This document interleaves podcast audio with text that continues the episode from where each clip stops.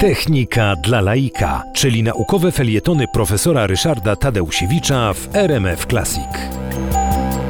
Omawialiśmy podczas moich spotkań porannych z Państwem zagadnienia związane z energetyką jądrową, a w szczególności z surowcem, który jest potrzebny do elektrowni atomowych, mianowicie z uranem. Opowiadałem, kto tego uranu używa, opowiadałem, gdzie, w których krajach Europy stosowane są elektrownie jądrowe.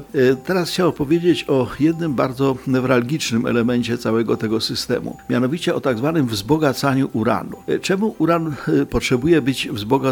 Otóż okazuje się, że uran, który wydobywamy w kopalniach, składa się z dwóch jak gdyby składników. Dwa izotopy tego uranu są, tam znajdują się. Uran dwieście trzydzieści osiem, to jest ten zwykły, jego jest no ponad dziewięćdziesiąt dziewięć procent. Natomiast bardzo ważny jest uran rozszczepialny, taki, który w sposób samorzutny rozpadają się te jądra, wydając właśnie energię. Ten uran rozszczepialny, który ma nazwę, oznaczenie uran dwieście trzydzieści pięć, to jest, jak mówię, niespełna jeden procent, dokładnie zero przecinek siedem procent tego, co wykopiemy z ziemi, ale to on jest najważniejszy, bo on powoduje reakcję jądrową, która dostarcza energii. Są już w tej chwili budowane reaktory atomowe, które mogą pracować na takim uranie prosto wykopanym z ziemi, a dokładniej mówiąc, jeżeli będziemy korzystali z dwutlenku uranu, no bo tak wygląda ta ruda, którą wydobywamy, wtedy musimy zastosować albo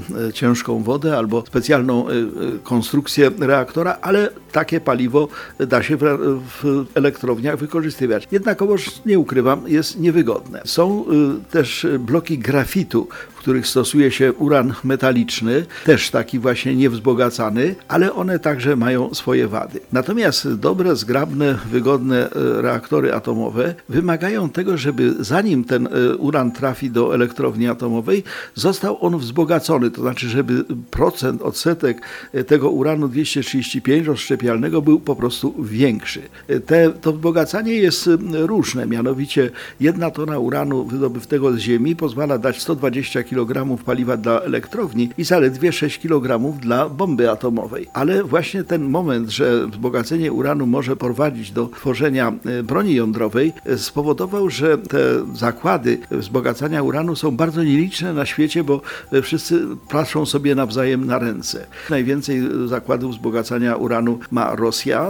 Tam produkuje się czterdzieści trzy procent, czyli prawie połowę całego wzbogaconego uranu światowego. W Wielkiej Brytanii jest firma Urenco, która ma jedną trzecią rynku. No a poza tym są firmy w Namibii, taka firma C N C C i firma Arewa we Francji. Są liczne możliwości pozyskiwania także tego wzbogaconego uranu, którym być może będziemy ratować naszą energetykę.